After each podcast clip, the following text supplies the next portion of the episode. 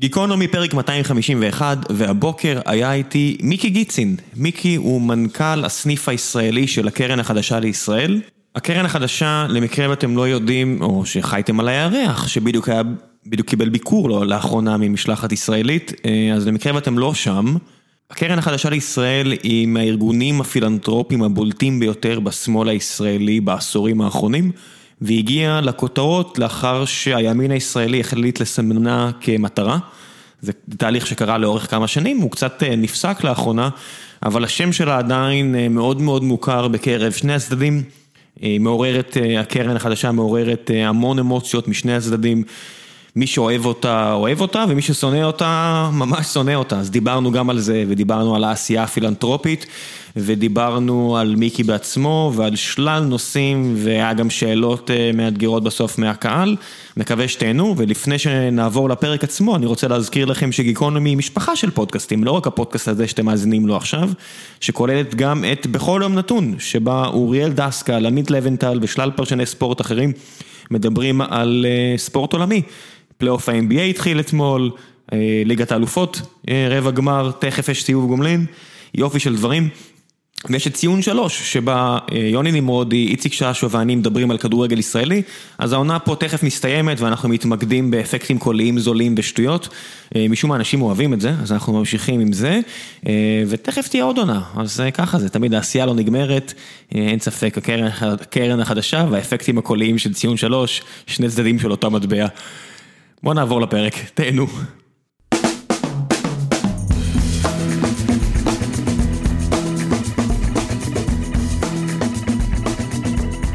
גיקונומי פרק 251, והבוקר נמצא איתי מיקי גיצן. בוקר טוב. מה העניינים? הכל מצוין. צחקנו על זה, דיברנו הרבה, היינו צריכים להקליט את רוב הדברים שאמרנו, אבל לא עשינו את זה, אז נצא לדרך וננסה לשחזר שיחות. אני אומר את זה הרבה פעמים. השאלה אם אפשר בכלל, אבל בסדר, יאללה, בוא ננסה. לא, אתה יודע, זורקים את האבן שנזרקה כבר למים, לא תמשה אותה, אבל... לדבר שנינו יודעים, אני חושב. כן, צחקתי קצת לפני שהגעת, קבענו את זה לפני כמה שבועות, אמרתי שבטח אחרי הבחירות כבר יהיה איזה חוק נגדכם. אז יהיה, אתה יודע, אנחנו פה במאבק ארוך ארוך, אז יוציאו אותנו מחוץ לחוק, היה לנו בדיוק... עם הנצח לא מפחד. לא מפחד, דרך ארוכה. מה אפשר לעשות? יש לנו תפיסת עולם, אתה יודע, זה דבר, זה דבר שהוא קשה היום לחשוב אחרת ממה שהרוב חושב, או לייצר סיטואציות שבו אתה, בהם אתה אמור להביע עמדה שהיא לאו דווקא פופולרית, ואז מוציאים אותך מחוץ לחוק. כן, לא פופולרית זה understatement, הייתי אומר, ואני מניח שתסכים איתי פה, שאתם אחד הארגונים הכי שנואים בקרב האנשים ששונאים אתכם? אני חושב שאנחנו אחד הארגונים, אפרופו שיחותינו מקודם, כן. שמעוררים הכי הרבה אמוציות. כן, אמרנו, אם יש אנשים ש... רק אני אכניס את המאזינים, אמרנו שאם יש כמה גורמים שמעוררים אמוציות, אז נגיד בנימין נתניהו מעורר המון אמוציות, שמתי אותו כזה, אמרתי לך שבערך באמצע, יש מי שאוהב אותו, אוהב אותו, בערך באותו מידה, שמי ששונא אותו, שונא אותו, ואותכם אמרתי, אני שם אתכם אפילו עוד יותר ימינה, שמי שלא אוהב אתכם, לא אוהב אתכם ביותר כוח מאשר מי שאוהב אתכם, אוהב אתכם. אני חושב שזה נכון באופן, באופן כללי, אני חושב שיש פה שתי תופעות הזויות, שמצד אחד, גם מי ששונא אותנו וגם מי שאוהב אותנו, נותן לנו כוחות הרבה יותר גדולים ממה שיש לנו. זאת אומרת, איזושהי תפיסה של יכולות שאין לנו באמת ו... ונותנים לנו. אתם לא היהודים הראשונים שעשו להם את זה. זה בדיוק הולך על אותה תזה, מדויק, לא סתם תחילת הקמפיין נגדנו נראה היה כמו איזה כרזה אנטישמית, מי, ש... מי, ש... מי שהלך עם התזה הזאת הולך איתה עד הסוף, אבל יותר מזה אני חושב שיש פה עניין של, של צריך טובים ורעים, וכאשר ה... הימין כל כך חזק והשמאל יחסית חלש, אז צריך גם להגדיל אותו כדי שיהיה יריב הוגן, לתת לו מכות בפנים. שיהיה עניין, אחרת... אחרת אין... כן, אתה אוהב כדורגל? לא ממש, אבל אני חושב שאני מבין את ה... אז לא, מכבי תל אביב עכשיו לקחו אליפות, אתה יודע, 30 מחזורים לפני סוף העונה, הקהל מפסיק להגיע. בדיוק, אז בדיוק דיברתי עם מישהו, אתה יודע, שעבד עם נתניהו, ואז הוא אמר לי, נתניהו הסביר לנו שצריך... שצריך שיהיה יריב רציני, יריב משמעותי, כי אחרת אם אין יריבות אי אפשר, אי אפשר להלהיט את הקהל ולייצר, ולייצר דינמיקה של בחירות, ולכן גם אותנו הגדילו בצורה מאוד משמעותית, והם ידעו שהם מגדילים אותנו בצורה משמעותית, וידעו שגם יכול להיות לזה השלכות של צמיחת התקציב שלנו ודברים כאלה, כי אחרת אם אין יריב אז, אז, אז אין, אין סיפור. אתה חושב שעושים את זה גם עליו? אני, אני, רואה, אני רואה למשל, אתה יודע, הרי... אפשר להגיד אנטישמים בארצות הברית שמאשימים את נתניהו בכל בעיות העולם, אתה רואה למשל בפוסטים בטוויטר שמשווים אותו כבר לפוטין ולשי ג'ינג פינג בתור האנשים שמזיזים את כל החוטים בעולם, ואני אומר, בשלב מסוים גם צריך להודות שישראל היא מדינה של 8-9 מיליון אנשים, אני והיכולת של נתניהו אה, להזיז מהלכים בינלאומיים, כל הכבוד למר נתניהו, היא לא גדולה כמו שהשונאים שלו חושבים. חד משמעית, אני מסכים איתך. אני חושב שנתניהו גדול ממדינת ישראל בהרבה מובנים, אני חושב שהוא מנהיג משמעותי יותר בעידן שבו אנחנו חיים מאשר התפקיד שלו כראש ממשלת ישראל, ויחד עם זאת, תראה, אני שונא את התזות של קיצוניים משני הצדדים, כי אני יודע טוב מאוד איך זה נראה מימין ואיך זה נראה משמאל, אבל מצד שני, תפיסות אנטישמיות גם בשמאל וגם בימין, משתמשות בסופו של דבר באותם נרטיבים של היהודי הכל יכול, עם, ה... עם זרועות התמנון שיכול אה, להשפיע על כל מה שקורה פה, אנחנו שומעים את זה על... אה, אה, נתניה, הנתניהוז והרוטשילדים וכל מיני דברים. הזועביז. ו- וזה- כן, אנחנו צריכים להפסיק לדבר באיז. כן, זה, זה הופך את זה להרבה יותר, אה, הרבה יותר קל. אתה אבל... חושב על היום של אחריו, הרי האיש בן 70. עזוב הסתבכויות משפ... משפטיות. מה לעשות שהוא לא בחר בתפקיד הכי מועיל בריאותית. הוא לא בחר במשפחה הכי אה, מאוזנת מהבחינה הזו, משפחה מאוד אינטנסיבית נראה לי. אה, אה, המעגל החברים שלו נראה לי גם הכי רגוע. מצטמצם. כן, אה, זה כל הדברים האלה שאומרים לך, אם אתה רוצה להעריך את החיים שלך, הבן אדם בוחר שלא. אני יכול רק להעריך את זה, כי אני מניח שאיפשהו גם יש לא מעט באמת מחשבה על ה-greater good, מה שהוא תופס כ-greater כן. good, אבל בסופו של דבר הוא לא יהיה פה עוד הרבה זמן. תראה, אני חושב מה. יהיה אחרי זה? אני חושב שזה בדיוק העניין, אפרופו אחרי בחירות וחשיבה וכולי, אני חושב ש... איפה שאני רוצה לראות את, גם את הארגון שלי, אבל בכלל את המרחב שאני פועל בו, מסתכל זה ביום שאחרי. מה יש לנו להציע לעולם ביום שאחרי, איך אנחנו נראים, איך אנחנו ערוכים, אה, איך זה נשמע, מה אחרת, מה אותו דבר, איפה זה ביחס ל... לסוגיות פוליטיות או תפיסות פוליטיות כמו פוליטיקת זהויות, למול פוליטיקה אידיאולוגית, דברים מן הסוג הזה. אמ, אני חושב שהבעיה שלנו האמיתית היא שאין לנו תשובה, לא לנתניהו האיש, אלא למרחב, ש... אלא לתפיסת העולם שהוא, שהוא מייצג, ואין פה אלטרנטיבה שהיא אלטרנטיבה אה, רעיונית עמוקה מספיק. זה הרבה יותר גדול מאשר אה, ביבי כן, ביבי לא. אנחנו הרי מוציאים את הקוסם הזה כל מערכת בחירות, אני לא יודע מה זה איחוד של, ביבי, אה, של בוז'י ו... וציפי, או עכשיו שלושה המשרד שלה פה, של... כן, אני יודע. פה ממש מעבר ל- מעבר למסדרון. ראיתי אותה ביום, אה, אנחנו נכנסנו למשרד הזה לפני חודש וחצי, משהו כזה, וביום שנכנסנו ראיתי אותה נועלת את הדלת ועושה לי מבט של, נגמר. נגמר. אני- הולך לעשות משהו אחר. אני מוכרח להגיד שאני מחבב אותה. הפוסטר שלה עדיין שם נראה לי על הדלת. לצערי זה מה שנשאר. כן. לא, אבל האישה הזאת לא אמרה את מילתה האחרונה, אבל בכל מקרה, אבל אני אומר, אנחנו מחפשים פתרונות שהם פתרונות קסם ופתרונות קלים, והתהליך פה הוא הרבה יותר מורכב וארוך, הוא קשור גם ביצירת בריתות שהשמאל הישראלי לא השכיל לעשות במשך שנים. ערבים. גם ערבים בראש ובראשונה, אני חושב שאנחנו ראינו את זה בצורה מובהקת בבחירות האלה. תראה, פריפריה. ערבים פריפריה, אבל לא רק פריפריה אה, וערבים. תראה, כשאתה מנתח את מערכת הבחירות, אתה כל הזמן, בשמאל יש איזה כזה דינמיקה מאוד מעניינת בין תל אביב לשדרות. זאת אומרת, כלום בין תל אביב לשדרות לא, אה, לא נמצא. ובסוף בחירות... כולה ב- 50 קילומטר, אתה יודע. כן, אבל בסוף הבחירות בישראל, או לא, עזוב בחירות, העשייה הציבורית בישראל היא, והדבר הכי מעניין שקורה, קורה בראשון וקורה בחולון וקורה בפתח תקווה וקורה במקומות האלה. רוב האנשים נמצאים שם. נכון, ואת המ- את המקומות האלה אף אחד לא עובד בהם. אף אחד לא עובד בהם, אני חושב באמת?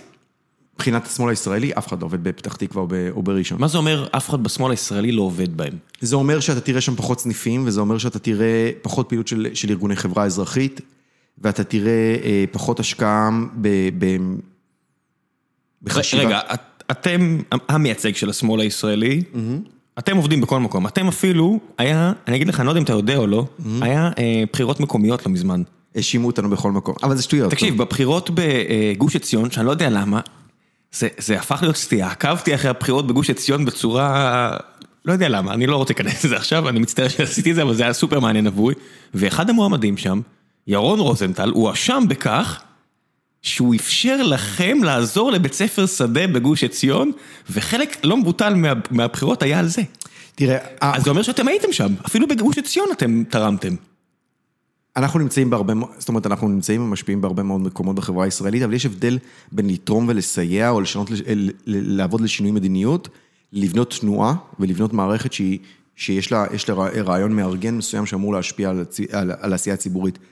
הקרן כמייצג באמת הרבה מאוד שנים, בעצם 40 שנת פעילות, תיקנה עולם. זאת אומרת, היא, זה לא משנה מי אתה או מה אתה ומה מה תפיסות העולם שלך. אנחנו היינו שם בשביל הרבה מאוד קבוצות בחברה הישראלית כדי לאפשר להם חיים יותר טובים, נגיד את זה בגדול. אז רגע בוא נעצור לפני שאתה ממשיך, הקרן החדשה לישראל, לא כולם מכירים. שוט. הקרן החדשה לישראל היא שותפות בין יהודים אמריקאים ליברליים לבין ישראלים, שהיום יש לנו גם שותפים בבריטניה, קנדה, שווייץ ומקומות אחרים. כשהשותפות היא כסף לעומת עשייה? היא, היום אפשר היום זה לא רק כסף תמורת עשייה, היום אה, כל תורם רביעי של הקרן החדשה לישראל הוא ישראלי. אז אה, זה הרבה יותר גדול. לא, אבל החבר'ה. מ- שאמרת, היהודים הליברליים האמריקאים, הם הביאו את הכסף, הישראלים הביאו את העשייה. בעיקר, בעיקר, אבל אני חושב שזה יותר מזה, אני חושב שגם אנחנו היינו סיפור טוב ליהודים הליברליים האמריקאים, כדי לספר בבית בימים שבהם היה קשה, ל- ישראל הייתה, ועדיין, עם, משמע, עם מקום משמעותי מאוד לזהות היהודית של החבר'ה כן, האלה. 40 שנה אחורה, אנחנו מדברים על ישראל בתור אשכרה אה, מערערת, אה, נמצאת בלב הערעור הכי גדול של השלום העולמי. אה, החרם הערבי משפיע על מחירי הנפט העולמיים, והכל בגלל כן, כביכול ישראל. כן, אבל זה שטויות. בוודאי, אופק רצו להעלות מחירי נפט וכו' וכו' וכו', סעודיה מאוד נהנתה מזה, אבל הסיבה הרשמית הייתה ישראל. אבל הקרן הוקמה ב-79 מסיבה, מ... יש כל מיני סיבות. אמרו... כשדיברתי עם האנשים שהקימו את זה, הרבה סיבות אה, עלו, אבל הסיבה הפורמלית היא, היא הסכם השלום עם, עם מצרים, וההבנה שהולך להיות פה עולם אחר, והנה צריכים להתכונן לעולם האחר. Peace and Love, מי שהקימו אותו, זה היה, את הקרן זה שני אה, יהודים אמריקאים, את האמת שהוא דרום אפריקאי במקור, אה, ברח משם בתקופת האפרטהייד, והיא כזאת אה, יהודייה מה-West Coast, שאמרו, חונכנו לאהוב את ישראל, ישראל היא מרכזית באידנטיטי שלנו, בזהות שלנו, אבל אנחנו רוצים להתחבר לישראל שגם מתאימה לערכים שלנו, אנחנו לא צריכים to check our values, כאילו לשים, את הערכים שלנו בחוץ כאשר מדברים על ישראל. זה משנה שהשנתיים לאחר, זה שנתיים אחרי אה, המהפך של בגין? זהו, אז היו טענות שגם קשור, שזה קשור למהפך, ובעצם זה המענה של, של יהדות, ה- היהדות הליברלית שגנבו לה את המדינה. באמת? אה, גם אז, זה לא שמפא"י היו כאלה, אז- כל הדברים שמפא"י היו עושים היום היו נחשבים... מ- סופרים. כן, מ- ממעמד האישה למה שמפא"יניקים עשו, ו... אז לכן אני חושב שהתזה של, לכן אני חושב שהתזה של הסכם השלום עם- מצרים היא יותר ריאלית, כי גם דרך אגב, התזה הפוליטית שעמדה מאחורי הקרן החדשה זה ליברליזציה מוחלטת של החברה האזרחית. התפיס- כשאתה אומר ליברליזציה זה, שחרור מדת? לא, זה שחרור כללי, זה אומר אה, כל קבוצה, כל, כל אה, מערכת צריכה להקים לעצמה את ההתארגנות שלה כדי להשפיע על, על המרחב שבו היא פועלת, מאוד אה, ההפך מכוח. כזה, דיסנטרליזציה של כוח? בדיוק. וואי וואי, משה פייגלין תכף עוזב את, את המפלגה ומצטרף אליכם. אבל אני, אני חושב שזה הכישלון שלנו גם. אני חושב שבעצם התפיסה שהייתה אז, הם קראו לזה אלף פרחים יפרחו. זאת אומרת, וכל קבוצה צריכה להיות מיוצגת על ידי ארגון חברה אזרחית שמתאים לערכים שלה, שאמור להשפיע על תהליכי קבלת ההחלטות, על ידי, דרך בתי המשפט, או דרך, דרך הכנסת, או דרך אה, התארגנויות מקומיות, או כל מיני מקומות כאלה, ובאמת כמעט כל ארגון חברה אזרחית שאתה מכיר היום, לא מימין קלאסי, אבל מעבר, זאת אומרת, מארגוני שקיפות ועד, אה, ועד, ארגון, ועד ארגוני נשים ולהט"ב וכולי, הקרן החדשה לישראל הייתה מאוד מאוד מעורבת בהקמה שלהם, ביצירה שלהם, והמטרה הייתה באמת הקמה חברתית. פשוט קידום ערכים ליברליים? כן.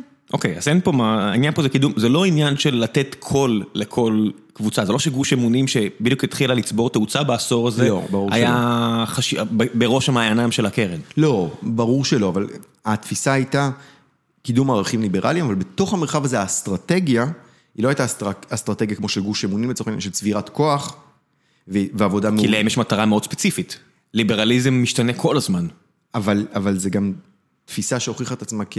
כבעייתית מאוד, מכיוון שאם הנשות, אה, לא יודע מה, אום אל-חיראן לא יכולות לשבת עם נשות אה, פתח תקווה ולעבוד ביחד על סוגיות נשים, אז כנראה יש לנו בעיה במהן זכויות נשים ברמה הגדולה כן, ביותר. ועדיין, אם אנחנו מסתכלים על מדינת ישראל, אולי זה פשוט חלק ממארג אנושי נורא גדול, אבל זכויות נשים, זכויות להט"בים, אה, מזרחיים, כל דבר שאפשר לחשוב עליו, שחורים, כל דבר שאפשר לחשוב עליו, זה התקדמות עצומה מאז. חד משמעית, ואני חושב שיש לנו, ש- שאנחנו יכולים גם, גם לקחת על חלק מזה קרדיט לא מבוטל, זאת אומרת, אה, מה זה קרדיט?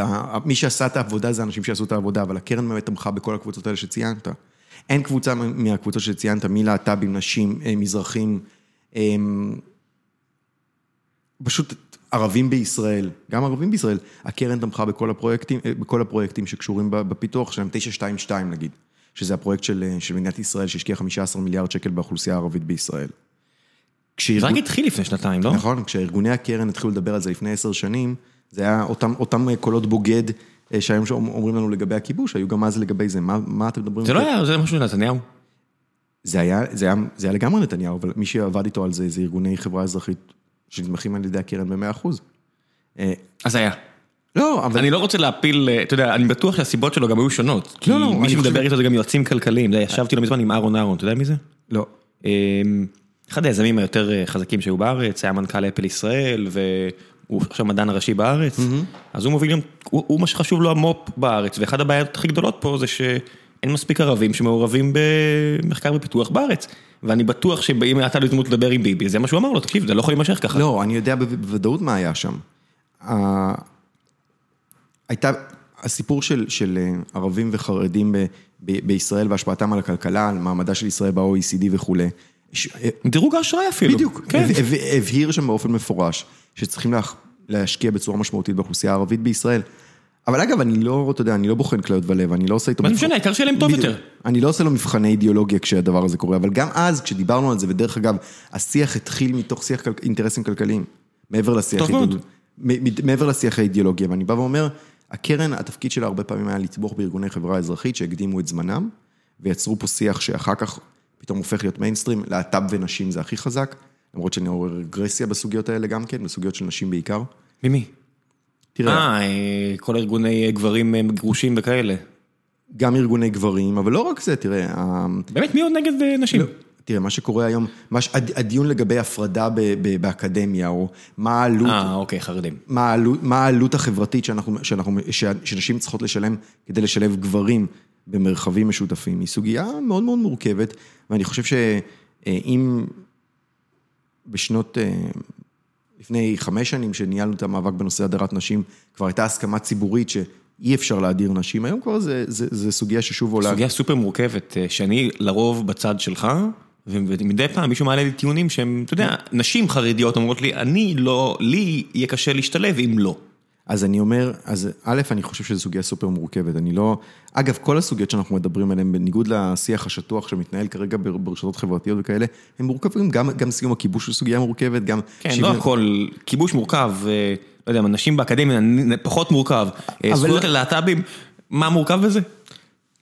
מורכב, מורכב. מה כי- מורכב בזה? אני אסביר, תשמע, כן. בתור, בתור הומו, אני יכול להגיד לך, זה מורכב, זה משנה... את- הח- חברה, מבוססת על קונ- קונבנציות, שמרנות משמרת...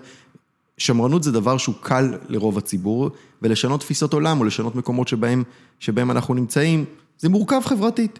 עם, עם, עם, אוי, פוקי, מורכב לאנשים שאתה מתחתן עם גבר, לא. תשמע, מה זה, זה מורכב, כן, לא, עובדה. אבל, אבל כיבוש, תשמע, כיבוש, תשמע, אתה יודע, אתה צריך לעקור בן אדם מהבית שלו, ו- וזה המילה.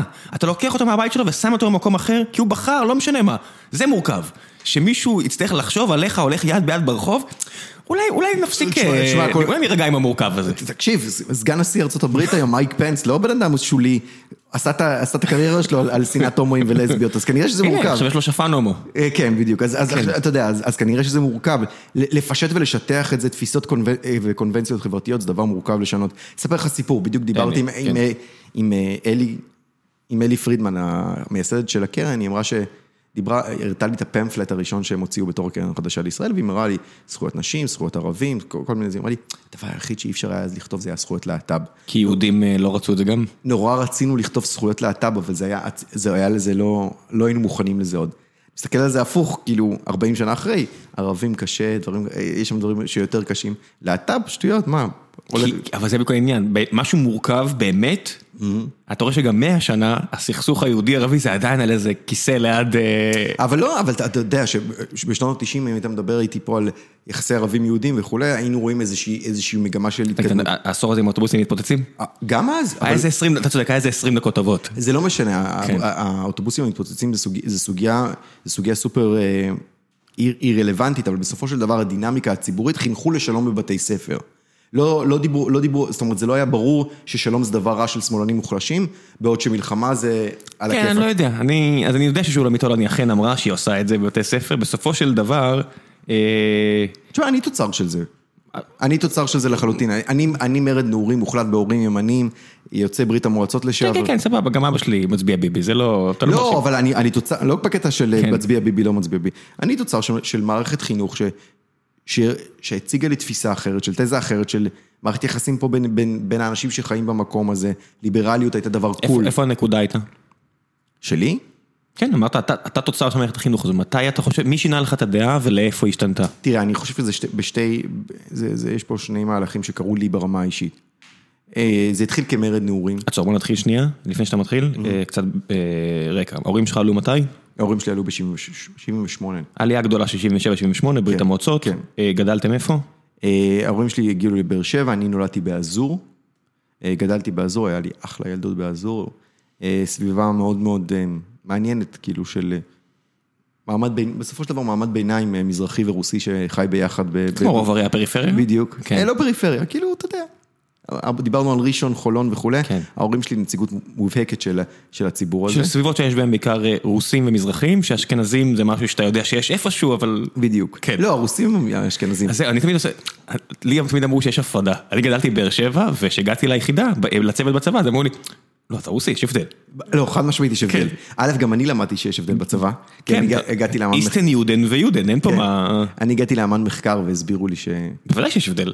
ודאי שיש אז הבדל. אתה גדלת במקום שיש רוסים ומזרחים, אין... אה, ברור. אתה יודע, בוא בוא נשים דברים על השולחן. לא, לא, רוסים ומזרחים. ההורים שלי כל הזמן נורא רצו- רצו שיחשבו שהם אשכנזים, אבל אז סבבה. לפני כמה שנים הסברתי להם, אתם יודעים ש... מאיפה הם באו? אה, הכי נחות. אה. מה זה הכי נחות? מולדובה, רומניה? מולדובה, כן. בבקשה, לא, זה החדשקונה על התחת של... אתם צריכים, מי שלא יודע על מה מדובר, לכו לראות את השגרירות של זה בתל אביב, של רומניה. להם יש מולדובה משלהם, והיא כאילו... הדבר הכי נורא באירופה, ומולדובה שהוא מדבר עליה, זה אחד מתחת. אז אני אתן רגע לאבא שלי קרדיט, אבא שלי מאוקראינה. אבא שלי גדל... זה- ארבע רמות מעל. אבא שלי גדל באוקראינה, אמנם נולד במולדובה, אבל... אבל לא, לא, המש- המשפחה שלי משם, לאחי הגדול יש- יש אה, אה, צלקת של אה, פצע של תרנגול, כאילו אין אה, אין- נמוך. מאנשים שיש להם אה, צלקות מתרנגולים. גם לאמא שלי פה. בבקשה, עדיין. אם- אתה מגיע לסיטואציה שיש לך פציעות מתרנגולים, אתה מבין שהגעת ממקום שהוא... האמת, אף פעם לא חשבתי על זה? כמאפיין- חברתי, הפצע מתרנגול. כן, אתה יודע, יש, אנשים שנפלה להם הכספת על הראש, ויש אנשים שתרנגול, אה, אתה יודע. אוקיי, אז המשפחה שלך מולדובה, עלייה של 77, אתה גדל באזור, גדל באזור, סביבה שמרנית, ימנית. ימנית, אבל כאילו... ברור ש... זאת אומרת, דווקא חלק מה... אתה נולד, אתה הגעת בגיל לא, לא, כמה אני שנים? נולדתי, אני לא, נולדתי. אתה הגעת בגיל 3-4 כזה ארצה? לא, אני נולדתי פה. נולדת פה, אוקיי. אני נולדתי פה. וזאת אומרת, אבל גדלתי בבית רוסי, כאילו ביון אוקיי. מינס. דיברתי רוסית, אה, אה, זה- זה היה- זה היה מעגל החברים הראשון שלי. וג- ו- וגדלת עם תפיסות פוליטיות שהשתנו במהלך הלימודים? כן, אני, אני ממש זוכר את עצמי ב-92 בקמפיין אה, רבין שמיר מחלק פליירים של שמיר. אה, רמה גבוהה. כן, רמה כן. גבוהה. אני נולדתי להפסיד. גם בתור רמה ימני ידעתי שאני צריך להיות בצד המפסיד. אבל, אה, ואני חושב שהשלב הראשון של, של האינטראקציה עם, עם השמאל, אם נקרא לזה שמאל, לא ידעתי מה זה שמאל, אבל אה, זה היה כזה, ההורים שלי הם רוסים וימנים, אז אני אהיה ישראלי ושמאלני. זה היה מרד נעורים מוחלט, ואני חושב שאחר כך התחילו להתגבש לי עמדות, אה, תפיסות עולם, בשלבים מאוחרים יותר, וזה כן היה קשור בבית ספר, במורים שלי, ב... מה, שיעורי אזרחות ממש? לא יודע אם להגיד, אני לא יודע אם שיעורי האזרחות או... או... אתה יודע, הרבה מהמערכת חינוך הישראלית, גם שהיא שמאלנית שולמית אלוני, זה עדיין, לא, לא, לא, ברור. זה. עדיין יום הזיכרון, ואנחנו תופסים את יום הזיכרון כמשהו ש... וזה אחד הנושאים הכי נפיצים שאפשר לדבר עליהם. אנחנו תופסים את יום הזיכרון כפרה קדושה, אתה יודע, ב- בארצות הברית אין יום הזיכרון, יש... Memorial יש Memorial ויש Veteran Day, וזה לא, אין ספירה והכל, וזו מדינה שאיבדה לוחמים בדיוק כמונו. אצלנו זה משהו אחר לגמרי. לא, אבל אני וזה חושב- לא מחנך לערכים שאתה מדבר עליהם. אבל אני חושב שמשהו ב vibe בבית הספר, במרחב שהייתי, בצופים, באיפה שלא הייתי, היה, היה ליברלי יותר, או לפחות ליברלי ביחס למה שאני הכרתי קודם. ברור שעם השנים ועם ההתפתחות ועם הצבא ועם הרבה דברים אחרים שעשיתי, הליברליות הזאת הפכה להיות גם אה, מגובה ברעיונות. זה קשור לזהות המינית שלך? אני מניח שכן, אז לא ידעתי להגיד את זה. ידעת שאתה הומו אז? לא. אוקיי, אוקיי, אז אם כן, אז הייתי אומר, ברור שכן, אבל ככה לא. אבל יכול להיות שזה גם בדיוק הדינמיקה. שכאילו אתה, אתה יודע שאתה הומו בפנים עמוק. כן, אתה יוצא מהתלם, זהו, אתה לא יכול ללכת יותר כן. אז, אז, ואז אתה כאילו, אתה, מפתח, אתה מפתח רגישות לחולשות של, כן, של הרבה מאוד קבוצות. העניין הזה של אה, first they'll come for the Arabs, then they'll come, אתה- אתה ממש מיד אחרי.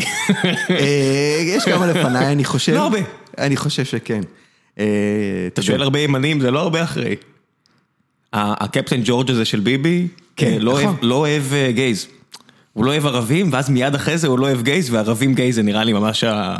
זה נכון, אבל הוא, הוא יש לו פה מטונף.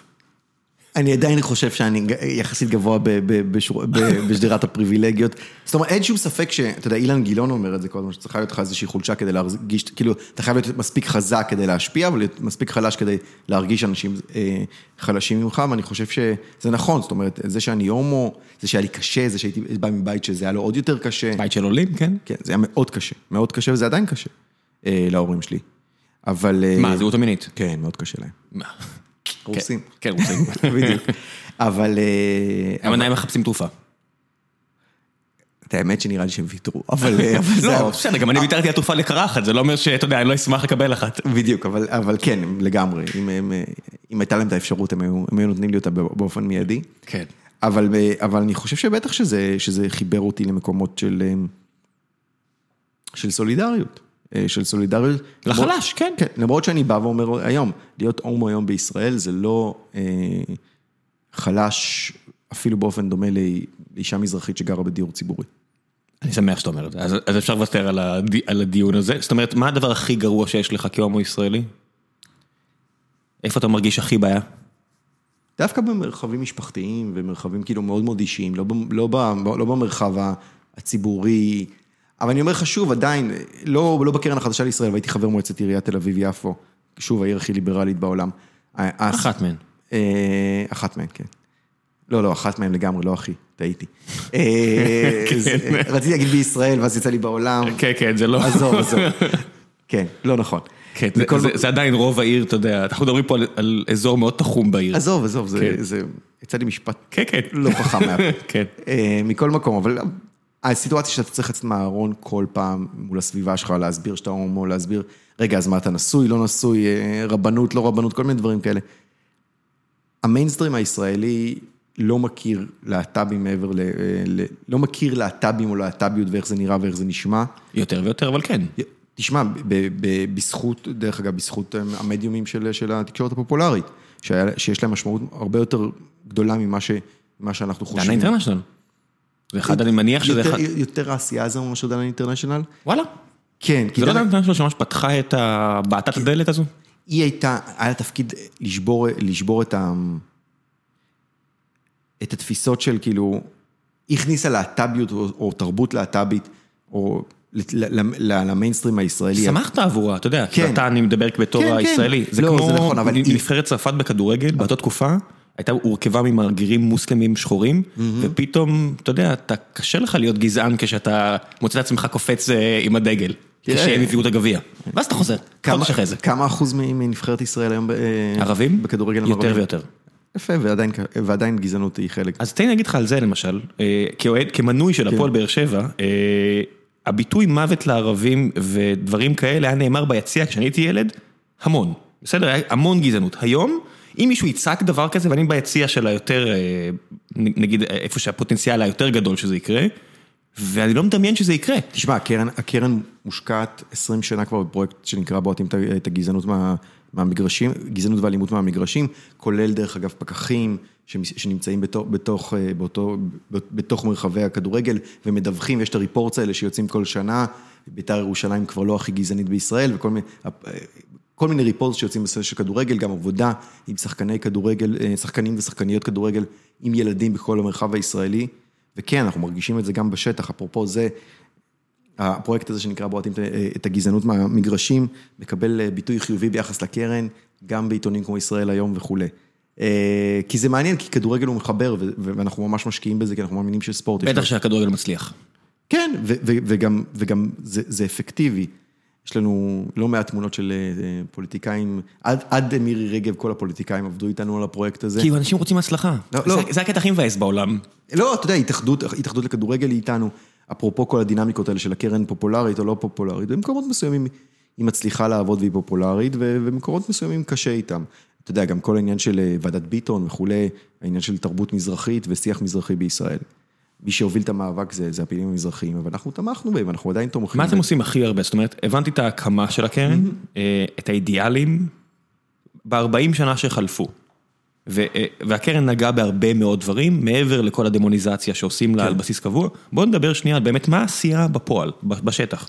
אז הקרן בעצם פועלת היום, מאז, הקמת, מאז הקמתה בעצם כמעט אה, בשתי, בזרוע אחת, שתי זרועות אה, מרכזיות. אחד זה באמת מתן מענקים. אנחנו עוסקים ב... היום, אז זה לא היה ככה, אבל היום אנחנו עוסקים בשישה תחומי אה, תוכן. אה, חופש דת, אה, צדק כלכלי חברתי, חברה ערבית בישראל, חברה משותפת, זכויות אדם ו- ודמוקרטיה. ואז אנחנו נותנים מענקים ממש, ויש לנו זרוע נוספת שנקראת שתיל. שתיל זה זרוע שתפקידה בעצם לעשות כמה דברים, אבל המוקד שלהם זה אחד, זה בניית יכולות לארגוני חברה אזרחית, ובאמת, בעיקר אם תגיע לפריפריה, תראה את רוב ההתארגנויות, הרבה מאוד התארגנויות שקשורות לצדק כלכלי וחברתי וכולי. מה זה אומר צדק כלכלי וחברתי? אה, תפיסת עולם סוציאל דמוקרטית בגדול. אה, חלוקה אחרת של, של, לחזק את החלשים? כן, לחזק את המוחלשים. אה, אתם לא יכולים לעשות את זה על חשבון החזק. זאת אומרת, המדינה יכולה להעלות מיסים. נכון. אתם לא יכולים להוריד את אבל- החזק, אתם יכולים רק לרומם את החלש. אבל אנחנו יכולים, בגלל זה אנחנו לא, אנחנו לא, אנחנו לא מתעסקים בצדקה. מה שאנחנו עובדים עם האנשים האלה זה על שינוי מדיניות. לצורך העניין, אחד הדברים, הבנתי, אוקיי. אחד הדברים הכי, הכי חזקים שאנחנו עוסקים בהם עכשיו, זה כל, כל הסוגיה של אה, צדק חלוקתי בקרקע. כל העניין של, לצורך העניין, יש לך, היה לך את הסיפור של, אה, של המועצות האזוריות אה, של הקיבוצים. מה, לא הגיוני שמושב אחד באזור הדרום ייקח את כל המפעלים ואת הכור. לעצמו ולערד יישאר פיפס וחצי? בדיוק, אז, אז ערד זה דוגמה טובה. יש לי חברים באותו מושב, אז אני... ערד זה דוגמה טובה, רחמה וירוחם זה דוגמה מצוינת.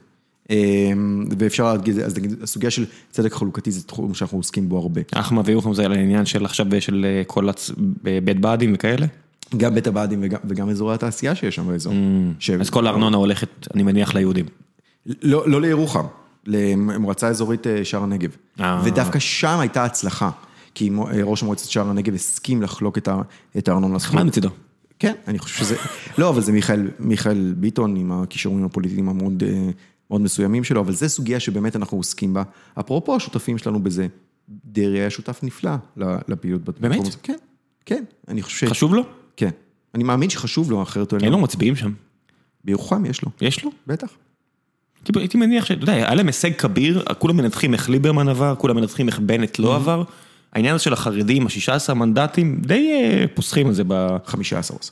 15, 8 ו-7, אבל אה, באמת פוסחים על על ההישג הזה של ש"ס שלא... הוא הצליח לייצר, הוא הצליח, הוא עשה את השני תהליכים שהוא היה צריך לדעתי. אחד זה החיבוק המאוד מאוד מהיר של נתניהו, זאת אומרת, אני לא אבגוד בנתניהו, אני ונתניהו זה אותו דבר, ואז על זה הוא הוסיף את השכבה הבאה, הבאה של אני אשמור על ישראל יהודית כמו שאתם רוצים. כי אז לא הייתה זליגה לסמוטריץ'. כי אז, כי אז סמוטריץ' חיבק אותו בצורה פחות, פחות, זה פחות נדבק, אני חושב. וגם לא היה את אלי ישי שיגנוב לו קולות נכון, הפעם. נכון, שזה משמעותי. אתה יודע מה קרה שם? לא. אין לי מושג גם. אתה יודע, תסתכל איזה דבר זה, כולם, יש, קרו דברים נראה לי מסביב ש... אני חושב ביבי עבד אה, מאוד קשה בלארגן את המחנה כן, אבל ביבי זה בסדר, אבל אני אומר, נגיד ליברמן עם החמישה מנדטים שלו, אני אומר, אם משה ליאון לא נבחר לראש עיריית ירושלים, האם ליברמן נכנס לכנסת? זה כל מיני דברים כאלה שאני אזרוק באוויר ואני אומר, שמישהו ייקח את זה. תשמע, את הסיפור של ליברמן אני באמת לא מבין, כי אני יודע, אני זוכר את הימים שנגיד שכל הסביבה של ההורים שלי הייתה מצביעה ליברמן, אף אחד מהם לא הצביע ליברמן הפעם, ועדיין הוא קיבל חמישה מנדטים, אפרופו איזי. ערים כמו אשקלון, אשדוד, מקומות כאלה, הוא, הוא מקצוען. הוא כנראה עדיין נותן משהו ש, שאנשים רוצים לקנות, תראה, הוא הלך על סיפור של ימין חילוני. עזוב את האידיאולוגיה, נו. לא, לא, הוא הלך על סיפור של ימין חילוני, זה הצבעה זהותית, זה לא זה, זה הצבעה אידיאולוגית. לא, אני אומר, אני בטוח שהוא הבטיח לאנשים דברים הרבה יותר פרקטיים מימין חילוני. לא שח- לא ש- לא שחיתות. אתה יודע, אני לא פוליטיקה. יודע, אה, אני לא יודע. הצביעו לו ערבים.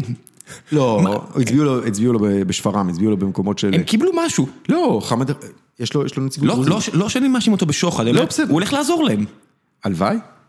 בסדר, ברור לי כאילו... בכל מקום, אז, אז, אז אנחנו נמצאים שם, ב, התחלנו לדבר כן, על, כן. אנחנו בפריפריה, אז יש לנו משרדים של אותו, אותה זרוע שנקראת שתיל, גם בבאר שבע, גם בחיפה, עובדים מאוד מאוד הם, בחיבור עם, עם אזורי פריפריה, גם יהודים וגם... מה אתם. עושים? מה זה נקרא להקים ארגון, איך ארגון פועל, איך אתה עושה הש- השפעה על מדיניות, גם ברמה המקומית, גם ברמה הלאומית. אה, הם עושים, הם לוקחים תחום, תחום עיסוק לצורך העניין, יש הרבה מאוד ארגונים שעוסקים בחברה משותפת נגיד. איך גורמים להם לעבוד בתור מקשה אחת בצורה מגובשת ולא כל ארגון בתור אה, אה, אטום בודד. כל הדברים האלה, זה בעצם יוצר מרחב יותר אפקטיבי לפעולה. אה, אז זה הזרוע שלנו שממש פועלת ועושה בשטח, והדבר השני זה בעצם המ- המתן מענקים שדיברתי עליהם. כמה אנשים אתם? רוב האנשים שעובדים בקרן עובדים בשתיל בעצם, שזה בערך 50 עובדים, ועוד ועוד בערך 30 עובדים בקרן, זה 80 סך הכל. עמותה כמו למשל רגבים, שהייתה של, אתה יודע, לפני-. עשור, כן, אז לפני שסמוטריץ' היה פוליטיקאי, אז הוא היה נורא חזק שם, והם ממש, גם היו נורא חזקים בבאר שבע ובכל מיני מקומות כאלה. הם היריבים שלכם אידיאולוגית? כן, חד משמעית. כי לצורך העניין, השותפים שלנו אידיאולוגית, הם לאו דווקא רק אנחנו, נגיד אנחנו היינו מאוד מעורבים בהקמה של, של מה שנקרא מועצת הנגב. מועצת הנגב זה, זה איגוד של ראשי רשויות ושל ארגונים שפועלים בנגב למען הנגב כולו, אבל יושבים שם גם בדואים וגם תנועת, תנועת אור לצורך העניין, שמתעסקת בהתיישבות של יהודים בנגב, אז, אז זה בסדר. אבל רגבים, התפיסה שלהם זה, אם הבדואי חי טוב, זה אומר שאני חי פחות טוב, ופה כשיש... הם הסליקו את זה בהתחלה, הם לא דיברו ככה לפני עשור. אבל אני חושב שזה היה מאוד ברור, אם, אם כל מה שהם עשו זה לרדוף אחרי, אחרי המרחב שהבדואים חיים בו ולנסות לצמצם אותו, זה אומר שהם חושבים שהבדואים חיים על חשבונם, או הם לא מבינים שהנגב יהיה במצב יותר טוב, כאשר לבדואים יהיה יותר טוב ולא להפך. כן, אתה בטוח גם יכול לראות את הטענה של אה, לשים גבולות איפה שאין. זאת אומרת, לתחום. כן, אבל אני לא יכול להבין, כשמדובר באוכלוסיית מיעוט, אני חושב שהתפיסה של מה שהולך בכוח ילך. מה שלא הולך בכוח ילך בעוד יותר כוח לא עובדת. אני חושב שצריך להכיר את ההיסטוריה של, של, של המרחב הבדואי, הרבה מהם בעצם הובאו למקום שבו הם חיים עכשיו על ידי המדינה, כשהמדינה הוקמה, המציאות הזאת של נוודות אה, מתמשכת אה, אה, וחוסר... זה וחו- מצב מורכב, אם אתה רוצה לדבר? על מורכב, זה מורכב. וחוסר יכולת, וחוסר יכולת לייצר, לייצר מציאות שבה מסבירים לבן אדם איפה הוא גר, איך זה נראה ומה זה אומר, מתחשבים בתרבות שלו, זה, זה לא נכון. העובדה שעד היום, אה, תקשיב. במרחבי הנגב, אנשים חיים בלי חשמל בפחונים, כי, כי היא לא- די שערורייה. היא שערורייה מאוד גדולה, תראה, אחד מהדברים שאנחנו באמת עוסקים בהם, אחד ממוקדי הליבה, זה כל העניין של הכרה. עכשיו, אם בעבר היינו אומרים, הכירו בהכל, היום אנחנו מדברים על הרחבת שטחי שיפוט, הרי הקימו שתי מועצות אזוריות בדואיות, אל-קסום ונווה מדבר, יש שם, יש, זאת אומרת, יש פעולה, אבל, אבל היא כל הזמן באיזושהי, באיזשהו דיסוננס בין מינהל תכנון שמבין שצריך להרחיב את, את גבולות ההכרה ולייצר שם מרחב סביר לבדואים, לבין ה- המינהלת אה, או הרשות, אה, הרשות להסדרת הבדואים, שיושבת כל פעם עוברת עם אורי אריאל ממשרד למשרד, באופן כי מפתיע. כולם צריכים לפתור בעיות טקטיות, שיש להם, לא, אבל... זה אבל חשוב, אבל הבעיה האסטרטגית היא לא... הרשות, הרשות היא, היא, הרשות להסדרת הבדואים, היא רשות שבאה למרר את הבדואים, לבדואים את החיים. כן, אבל אין פה איזה פתרון ארוך טווח, זאת אומרת, אז תמרן את החיים, הם לא ייעלמו. הם שם. מה- מה מה האנד גיים, מה התקווה שלהם? אני מה- חושב, אוקיי, בוא נתחיל במה התקווה שלכם, ואז תגיד לי מה אתה חושב שהם אני התקווה חושב, שלהם. אני חושב שהתקווה שלנו היא בסופו של דבר הסדרה. אני חושב ש... ערים. חלקם בערים, חלקם ביישובים כפריים.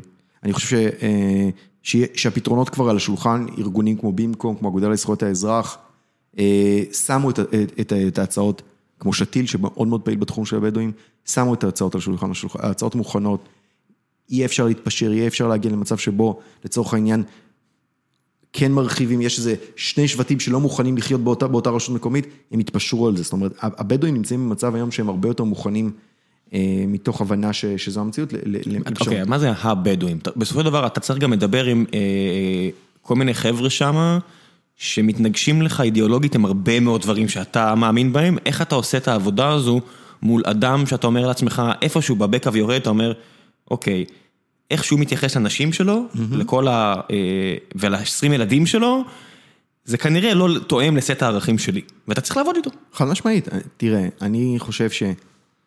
ואני לא, אני לא, לא מציין שמות, ואתה יודע, אני לא, לא, לא. מכיר מספיק, בסדר, ו... אני- אני- אבל אני יודע שיש דברים. חד משמעית, אני, אבל אגב, אני גם צריך לעבוד עם חרדים, אני צריך לעבוד עם הרבה מאוד קבוצות. בוא, בוא, אני, אני, לא, אני כיוון צריך- שאימא שלי עדיין רופאה בבאר שבע, הדברים שהולכים שם זה לא... אני, אני צריך לעבוד עם הרבה מאוד קבוצות, שאני לא מסכים איתן אידיאולוגית במאה אחוז. לא, השאלה למי אתה בוחר לעזור קודם, אני אומר פה משהו ממש פרקטי, האם אתה מקדם את העניין של לעבוד עם ראש החמולה, או לחילופין להגיד, לא, מה שחשוב לי עכשיו זה לקדם את מעמד האישה שם.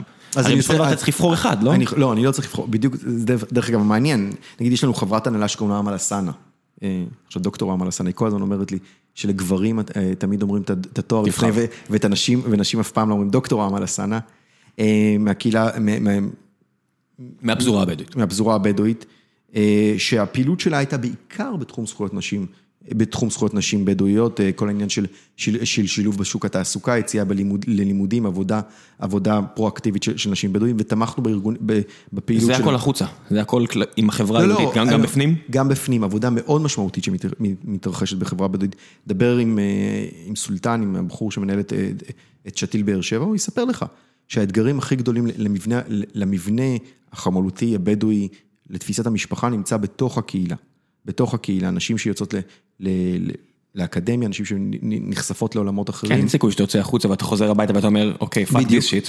בדיוק, אז אני חושב שהתפיסה של או זה או זה לא נכונה, צריך לה, להיאבק על, על, על זכותן של נשים בקהילה הבדואית, וצריך במקביל ל, ל, לקדם הסדרה של ההתיישבות הבדואית בנגב, אגב, לטובת כל מי שחי שם.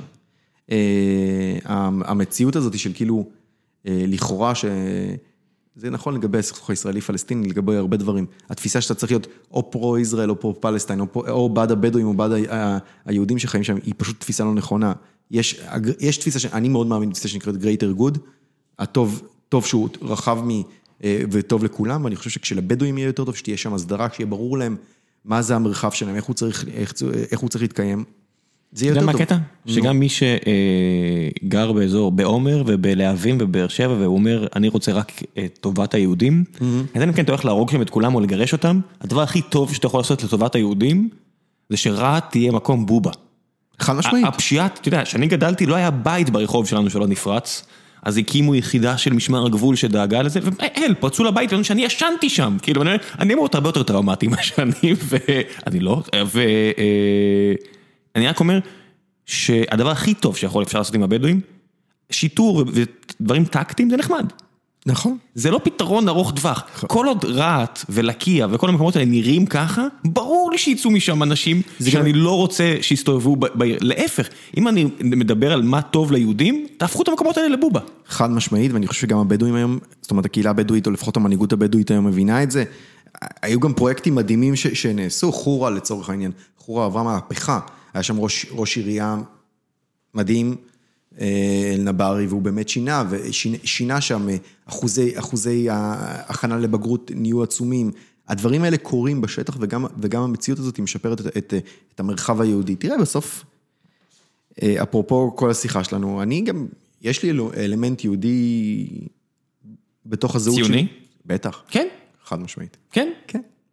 חשוב. מתישהו כן. זה ייפסק? לא נראה לי. כן? תשמע, אני נמצא, אני, אפרופו... מה, כל תנועה רעיונית אידיאולוגית אמורה להיות לעד? אני אומר את זה לא בשביל להפיל אותך, כן? אני לא, אומר את זה לא, כי זה דברים שעוברים לי בראש. אני חושב שהציונות שינתה את ההגדרה שלה לאורך השנים. אני חושב שהסוגיית היסוד שאיתה טיפלה הציונות, ואני, עכשיו נשמע כמו ימני, העולם לא, לא סיים לדון בה. האם לעם היהודי יש זכות להקים מדינת לאום בארץ ישראל? אני חושב שאם עכשיו תשאל אז אה, חזרנו אחורה אולי אפילו קצת.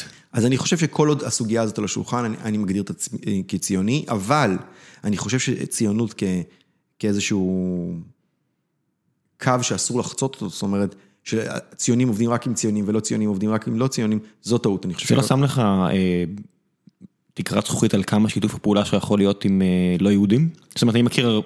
אני חושב, אני, אגב, שינויים שצריכים להתקיים, וזה, וזה עלה ברור במערכת הבחירות הזאת, צריך אה, לנפץ את הסיפור הזה של ציונים ולא ציונים לא יכולים לעבוד ביחד. להפך, אני חושב שגם צריכה להיות מפלגה שהיא ציונית ולא ציונית. אני חושב ש...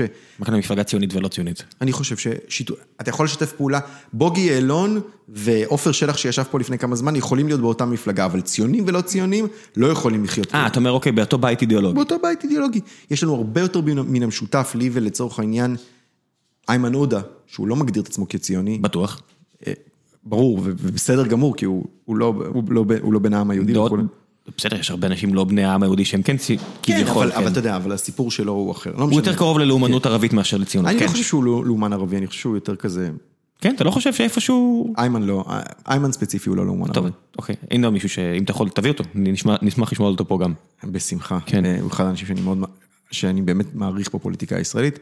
אבל אה, בקיצור, אני ואיימן עודה, יש לנו כל כך הרבה מן המשותף, בלי לקבל, אה, בלי להסכים ספציפית על, על, אה, על, על, מהי ציונות, או איך הציונות, מה, מה, איך... זאת אומרת, מבחינתך ציונות זה לא איזה קו אדום, האם אתה יכול לשבת באותו בית פוליטי עם מישהו שלא חושב על דברים טובים על להט"בים? לא. הנה, למה? מה ההבדל? מכיוון שאני חושב שהמקום של זכויות אדם, או, או תפיסה של שוויון, שוויון מהותי של כל, של, כל בני, של כל בני אדם, הוא במערכת הערכים שלי נמצא במקום יותר גבוה מאשר ציונות. זה, זה משהו יותר בסיסי. כן. יותר בסיסי מאשר איפה אתה גר. כן, אני חושב שהיררכיה ערכית היא דבר לגיטימי. ולכן אני חושב שאחד הדברים שאני הכי שונא בשמאל, זה כל החידודי חידודים האלה, אם אתה לא בדיוק חושב כמוהו, אז אתה כבר לא שמאלני, ואתה כבר לא שמאלני טוב, ואתה, ואתה בגדת באידיאולוגיה, ולחמש דקות מישהי אמרה משהו של מותר להשתמש בכוח צבאי, אז היא לגמרי מחוץ לטווח הלגיטימיות של, השמאל הישראלי, ואני חושב שהחידודי חידודים האלה הם ה... טוב, אנחנו תכף נעבור לשאלות מהקהל. אתם הולכים לקבל חיזוק לא... כל הרבה חבר'ה, יש לנו עוד איזה 33 דקות, תסתכל בשעון. רגע, אני מסתכל אם יש... אה, זה בסדר. עם טירוף... זה טירוף, זה טירוף בתשע בבוקר. לא, לא. כן. כן, יש טירוף תשע בבוקר? לא, לא, בקטנה. יש כל מיני חבר'ה שעכשיו לא יהיו חברי כנסת, שפנויים לעשייה חברתית אזרחית. אחלה, שיבואו. אתם רואים בהם, אתם יכולים לפנות לאנשים האלה? לא, תראה, אנחנו לא עובדים ככה. בסופו של דבר, האמת שקצת חשוב לי לדבר איך פילנטרופיה עובדת. אוקיי, סבבה. כי אחד מהדברים שהימין הישראלי עשה, זה בעצם באופן טוטאלי לעוות את האופן שבו פילנטרופיה עובדת. אנחנו לא כל הארגונים שאנחנו תומכים בהם. בסופו של דבר, הקרן תומכת ב-50-60 אלף דולר באופן יזום בארגון מסוים, שיש לה איזשהו תיאום ערכי אידיאולוגי בנקודת, בנקודת הצטלבות מסוימת. זאת אומרת, אני לא גם נאמני תורה ועבודה של האורתודוקסיה הליברלית, גם עדאלה, גם בצלם, גם עמותת סיכוי, אני לא כל אלה. כל אלה עמותות וארגונים עצמאיים, שיש להם בורדים עצמאיים שקובעים את המדיניות שלהם. אני שואל את עצמי את השאלה הבאה, כשאני בא לקבל החלטה, אני, הנהלת הקרן החדשה לישראל. אתה המנכ"ל?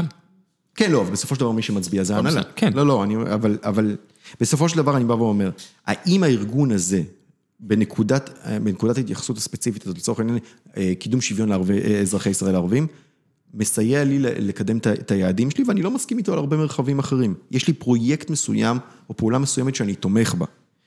היא הפעולה שאני תומך בה, נאמני תורה ועבודה זה ארגון אורתודוקסי, שאני לא יודע מה העמדה של כל האנשים שנמצאים שם בנושא להט"בים, אבל אני עובד איתם על סוגיות שקשורות במעמד הרבנות בישראל, ופה אני, יש לנו הסכמה מרבית, ואני חושב שהשקעה בהם היא נכונה לעולם הערכים שלנו בנקודת הזמן, בנקודת המקום.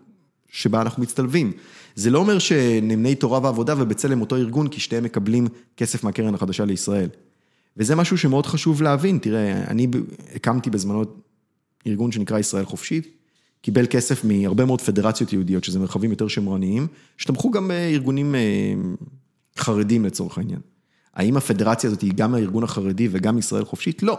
יש לה זהות אינטרסים במקום מסוים עם ישראל חופשית, וזהות אינטרסים במקום מסוים עם אותו ארגון חרדי, והיא תומכת בפעילות המאוד ספציפית הזאת של שניהם. ואז אנחנו לא ארגון גג, ואנחנו לא כל הארגונים ביחד, אנחנו תומכים בפעולות שאנחנו חושבים שהן חשובות, וזה כל תפקידה של הפילנטרופיה.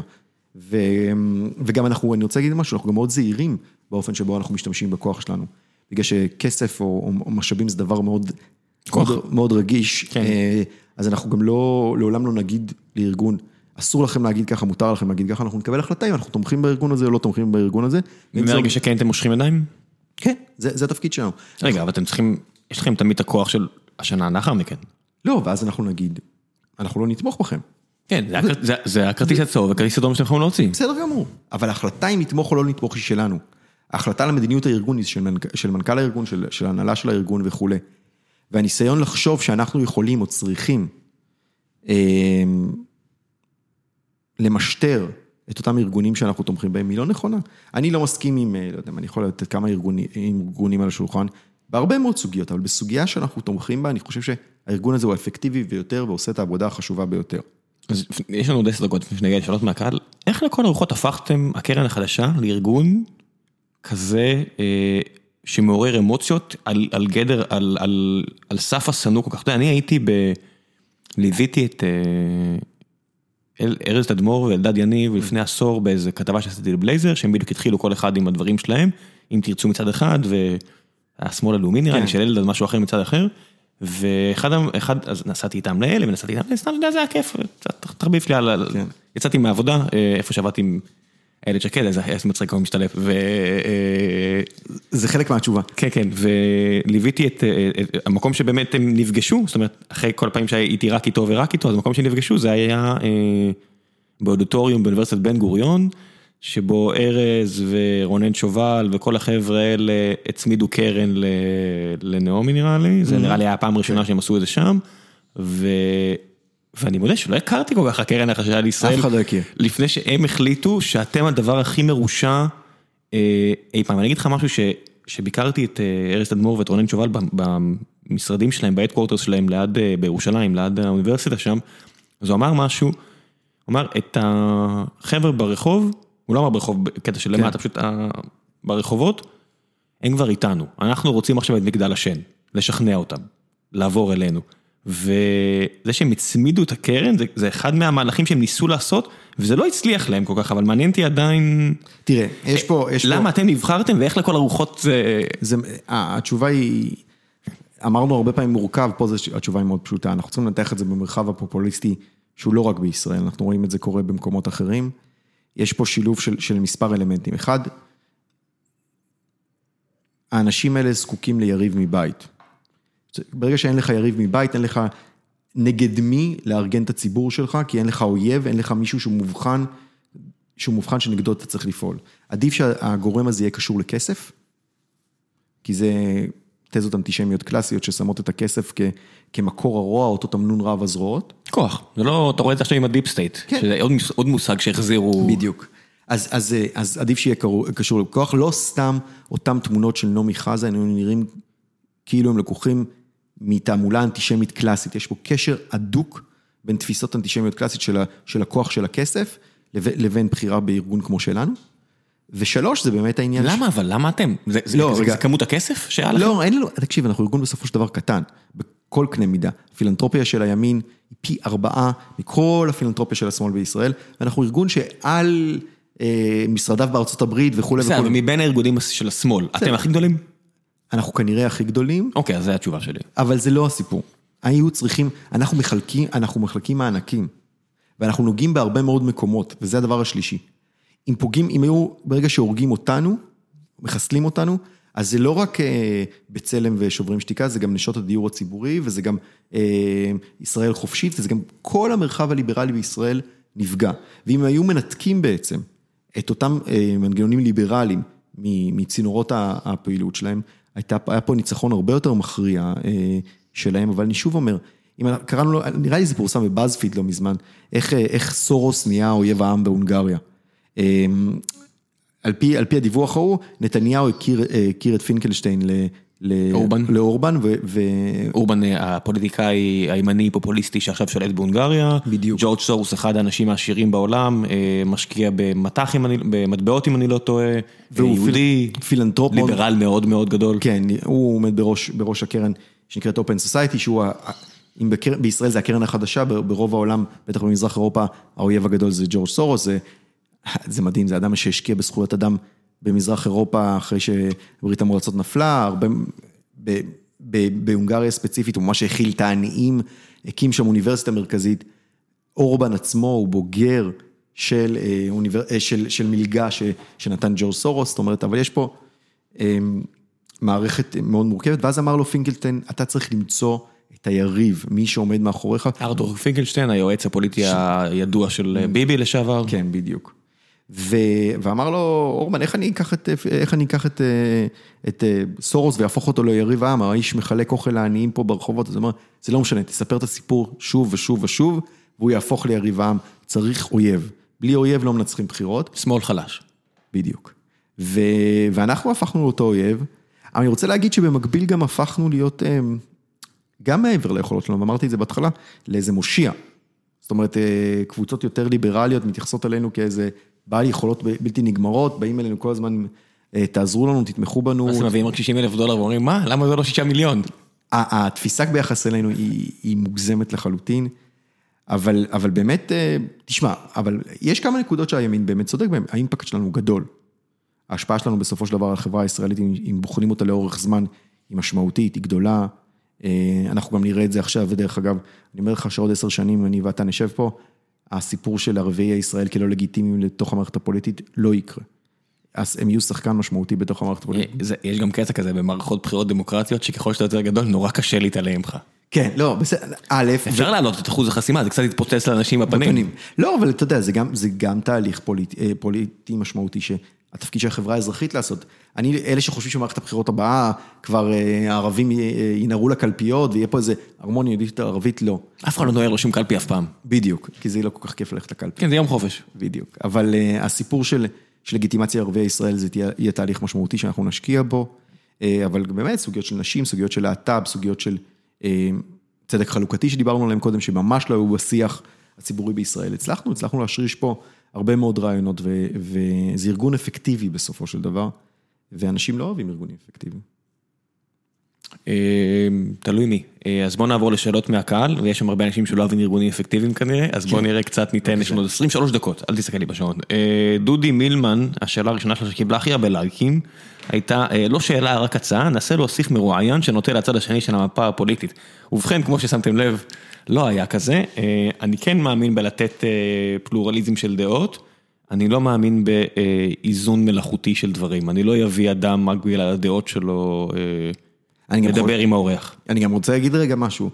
התפיסה הזאת של, של שני הצדדים כל הזמן, אפשר לעשות שיח אידיאולוגי מצד אחד, לבקר אותו, לשאול שאלות ביחס אליו, ואז אפשר לעשות שיח אידיאולוגי מהצד השני. הצורך הזה כל הזמן בעימותים, שאנשים אה, יספקו את ה... את ה... עץ הדם. את, את הדם שהם, שהם רוצים, זה, זה לא הופך לדיון יותר אפקטיבי. אני חושב שהבינו יותר מהי הקרן החדשה, מה היא עושה בדיון ביני ובינך, שהוא... דיון אני מקווה, אבל גם יש פה שאלות, אז חלק מהכלים שלי בכל זאת לתת יותר, זה שאלות מהקהל, כן, בוא נראה.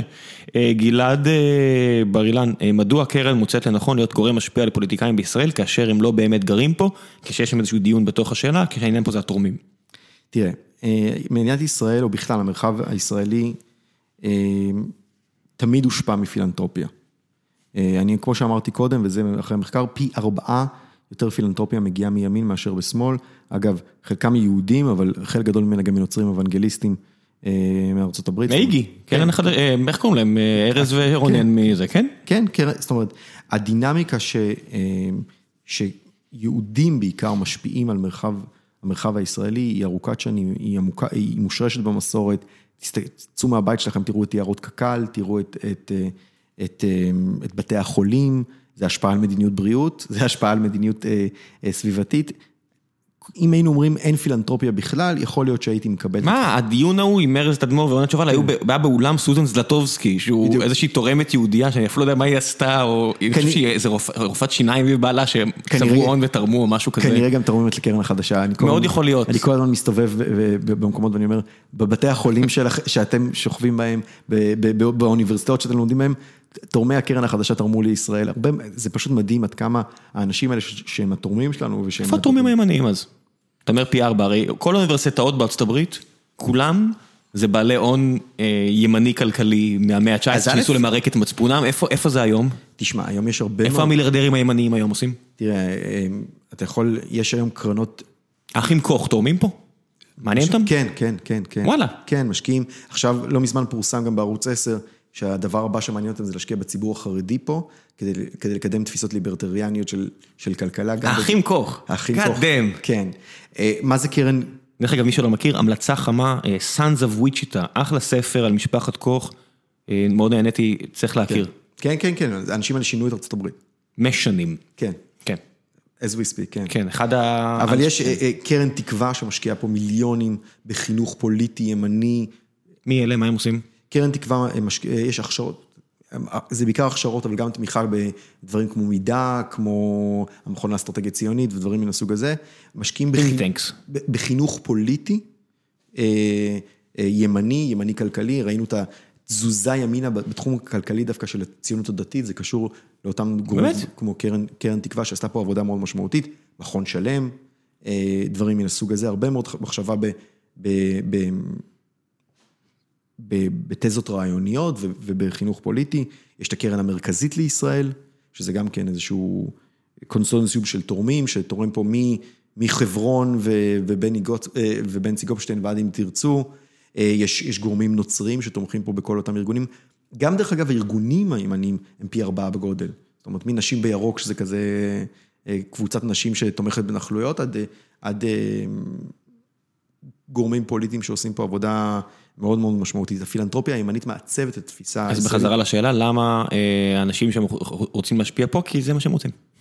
א', כי זה מה שהם רוצים, ב', כי סיפרו להם כל החיים שישראל היא מקום מרכזי בזהות היהודית שלהם, וה, והעניין של לתרום... מה סיפרו להם? זה נכון, זה מה שזה. כן, ולתרום לישראל היה חלק מהאידנטיטי שלהם, אז אם שנים היה שם קופסה כחולה של אה, תתרמו לקק"ל, היום ברור שתורמים לחיזוק הערכים שמאמינים בהם בתוך ישראל. אוקיי, אביב רוזנפלד אה, שואל, למה בעברית קוראים לגוף שהוא עומד בראשו הקרן החדשה לישראל, ובאנגלית השם הוא הקרן לישראל החדשה?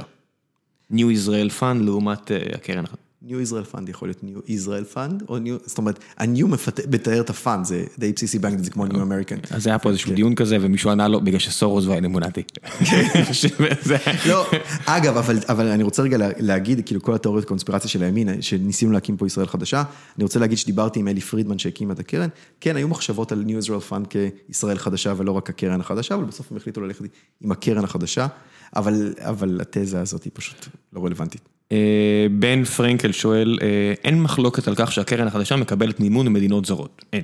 יש. למה? כי אנחנו לא מקבלים... אה, כי זה לא מדינות אלא אנשים. זה בדיוק השקרים המובהקים האלה. אז אתה רואה, כמעט רצתי, אוקיי, עצור, אז לפני שממשיכים, כן? אנחנו לא, זאת אומרת, זה לגיטימי מאוד שמדינות זרות ישקיעו בזכויות אדם במרחבים מסוימים. אנחנו לא ארגון כזה, אנחנו ארגון שמקבל כסף מתורמים יהודיים בחו"ל, ממש כמו הקרנות הפילנטרופיות האחרות. זה בדיוק מה ש-NGO מוניטור וכולי אומרים, כסף פרטי הוא לגיטימי, אז כסף פרטי זה אנחנו. אז פיצצת לי את כל המשך השאלה, כי הוא שואל, אה, למה דונלד טראמפ צריך לעבור חקירות אין ספור בחשד לקולוז'ן עם רוסיה, ומנהל הקמפיין שלו יושב בכלא על קבלת מימון ממשלות זרות, והקרן החדשה מצד שני שפועלת בחופשיות ללא הגבלות. אמ, תראה, העניין פה הוא פשוט, הוא מגוחך. מישהו שם מסביר גם, אה, אני רק אחסוך, אם מישהו כן. רוצה בפורום החיים עצמם של גיקונומי, יש שם כמה אלפי אנשים שאחרי זה דנים על הפרק, אה, או לא יודע מה. אה, שם השאלות גם מגיעות, אז עידו שמיר גם עונה לו, אני חושב שהתשובה ברורה, שקיפות היא מסגרת החוק, הוא אומר שטראמפ למשל לא פרסם מה הוא מקבל ולמה הוא מקבל וממי הוא יושב והכל. אתם, אפשר לראות את כל רשימת התורמים שלכם? כל רשימת התורמים, ברור באופן ברור, אבל סתם, זה בדיוק... וגם מישהו עונה לו, וגם הקרן החדשה היא לא ראש ממשלת ישראל, או נשיא ארצות הברית. וגם, יותר חשוב מזה, הנה איך עובדות, ברור ש... ברור שזה לא נכון. אבל, אבל זה לא, אבל, אבל זה כל כך לא משנה, כי התזה כן. כאלה. הנה, עכשיו זה כן משנה, הנה עכשיו 15 אלף אנשים שמעו אותך אומר משהו אחר. אה, מי שלא זה, אז שבו ירשום. אה, רז קפלן, בתור מנכ"ל ישראל החופי לשעבר, לא הגיע הזמן למפלגת שמאל ליברלית?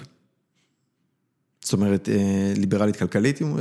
אני מניח שכן, כי זה גם, יש לנו, כן. יש לנו נטייה בפורום לימין כלכלי. ימין כלכלי, תראה, אני סוציאל דמוקרט, בתפיסה שלי. אתה שמאל ושמאל. אני שמאל ושמאל, כן.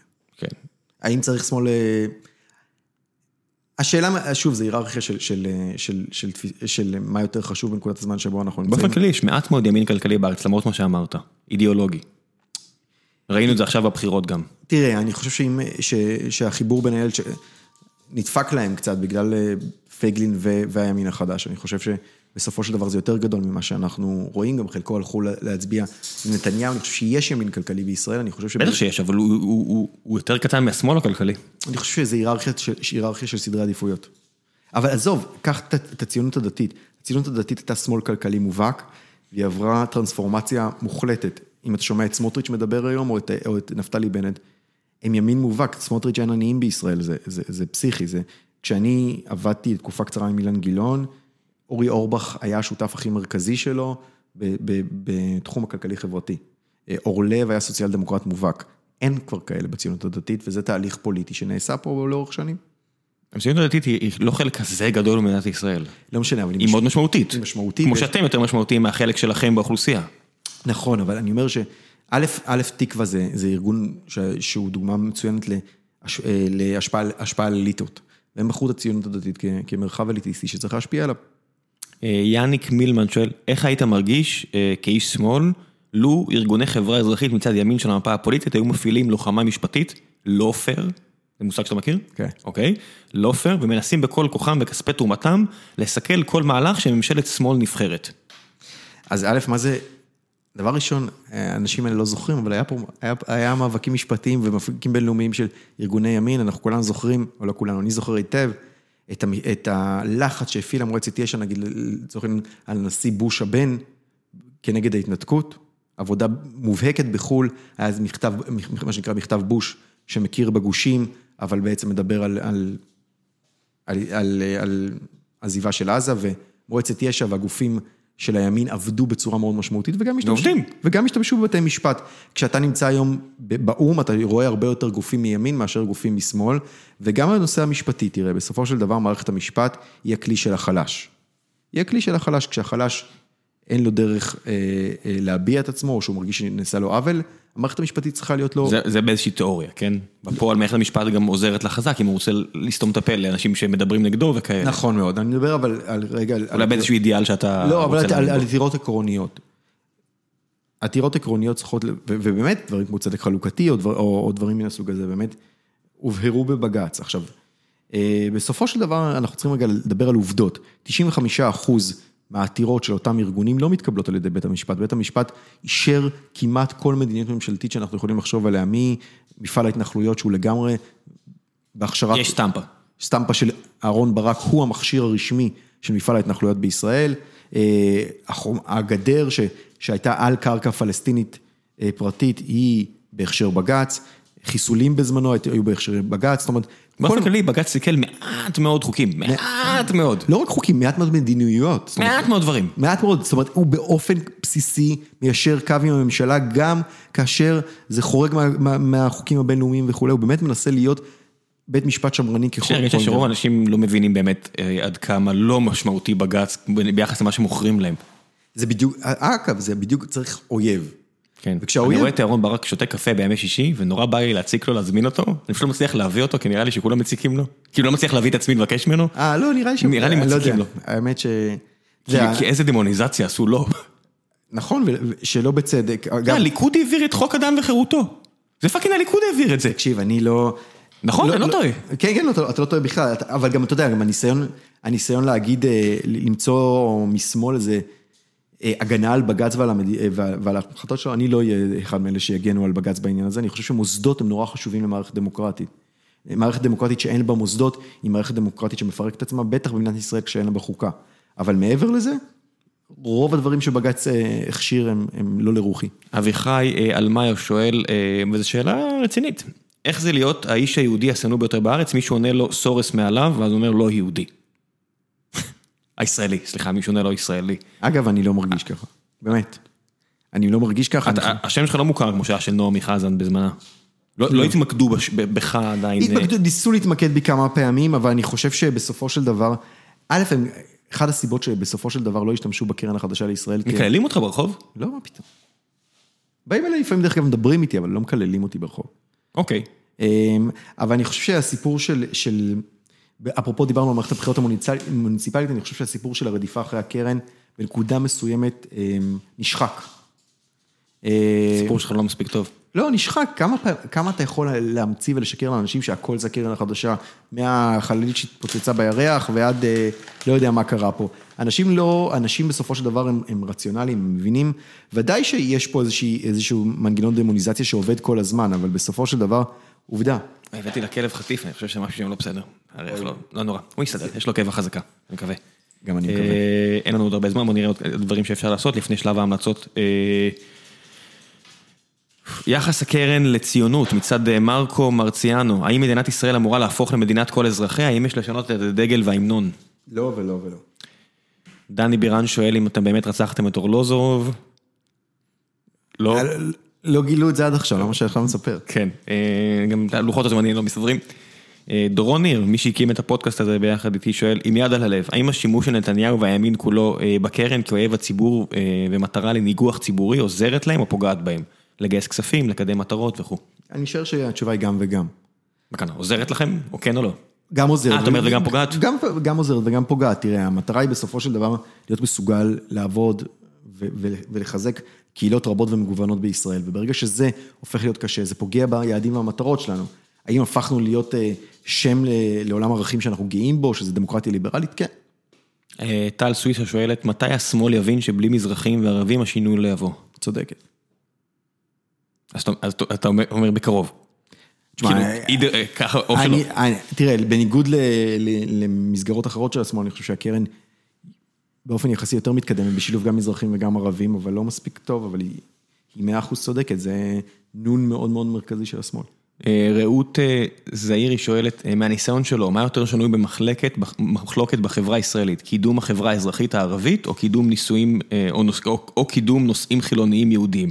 תחבורה ציבורית בשבת, נישואים אזרחיים, איסור הד- הדרת נשים וכו'. איפה אתה רואה את השיפור הגדול יותר?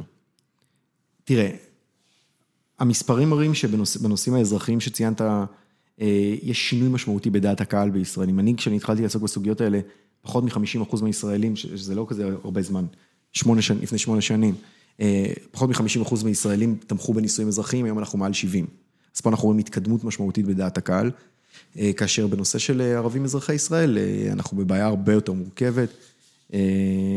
תפיסת האיום הרבה יותר משמעותית, הפחד. תראה, בבחירות האלה, ממש לא מזמן, שלחו 1,300 אנשים עם מצלמות לקלפיות של ערבים, זה נקרא דיכוי, דיכוי הצבעה קלאסי, שנעשה במערכות אה, לא מה דמוקרטיות. בדיוק קרה שם? למ- למה זה דיכוי הצבעה קלאסי? מכיוון שכשאתה הולך לקבוצת מיעוט, ואתה מאיים עליה בכך שתצלם אותה, אותה קבוצת מיעוט שחיה, שההיסטוריה שלה קשורה בשלטון צבאי, וקשורה ב...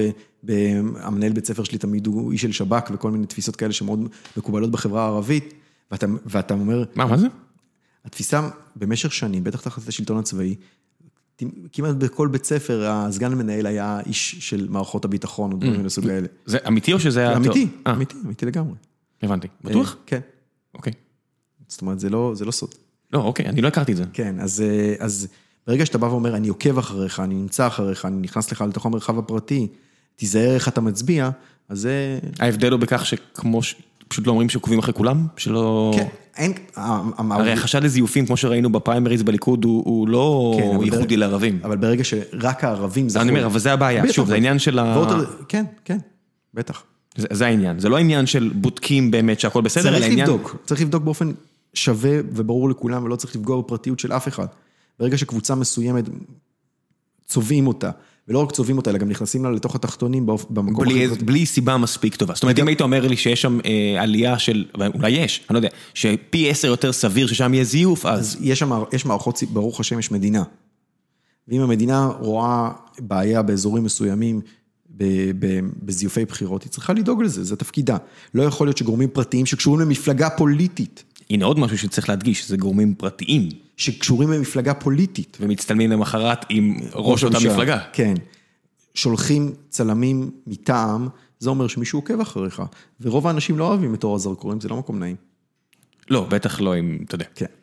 אוקיי, החלק האחרון של הפרק ובו אה, המלצות. הפעם אמרתי, אז אה, שלא תופתע, אה, החלק האחרון של הפרק מוקדש להמלצות. כל דבר שבא לך, טוב, אז אני, אני, אני כמעט אהיה אה, מגוחך, כאילו, לא יודע, כזה טיפוסים וזה, אבל אני נוסע, ב, אני נוסע במאי לדרום אפריקה. ו... בגלל התורמים? לא, לא, אה, אני גם אפגוש שם, חופשה? אני גם אפגוש שם יהודים, אבל גם אני יוצא לאיזה סמינר, אה, אמור להיות מעניין. והאישה שמארגנת את זה שלחה לנו סדרה שנקראת Have you heard of Johannesburg? וזה בעצם מתאר את, אה, את ההתפתחויות החברתיות אה, של, אה, שהתרחשו ב, ב, בדרום אפריקה מלפ... על כל תקופת האפרטהייד ואחרי זה גם כן. וזה פשוט תהליכים היסטוריים מדהימים על איך שינוי נעשה ואיך תפיס, איך, אה, אה, איך לגיטימציה ציבורית של, תפ- של, של, של מערכת שנאבקת באי צדק ואיך נראה אי צדק מובהק, שהיום הוא מובהק ובעבר הוא היה פשוט בטלוויזיה ודברים מן הסוג הזה מאוד מאוד מאוד מרתק. תשלח לי לינק. כן, אשלח לך. אוקיי, תשלח לי לינק. אה, אני אמליץ על משהו הרבה יותר down to earth. היה פה אורח בשם אה, רן בר-זיק, אה, מפתח כזה יחסית כן. מוכר בארץ, מדבר על סייבר בעיתון הארץ וכו' וכו'. הוא עשה קמפיין מימון המונים לספר שמלמד לתכנת ב JavaScript, שהשפה הכי פופולרית היום בעולם כנראה, מאפס ומעלה. ב-250 אחוז מעל היעד שלו תוך כמה ימים. לכו, תסתכלו, תראו, אם בא לכם להיכנס לעניינים או סתם אה, להשתפר וזה הקטע שלכם, אה, אני סומך עליו במאה אחוז שעושה עבודה נהדרת, אני אשאיר את הלינק. איכשהו, איכשהו אתם אנשי הטכנולוגיה תמיד יודעים לעשות את זה יותר טוב מכולם. אה, כנראה שלא, הנה תראה. תראה את ה... כן. כן.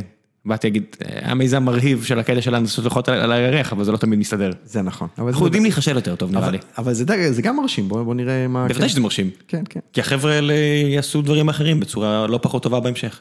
אתה יודע, לעורר השראה אתה לא צריך להצליח. זה אחד הדברים אה, החשובים. כן. הצלחה עוזרת מאוד, אבל היא לא הכרח. זה נכון.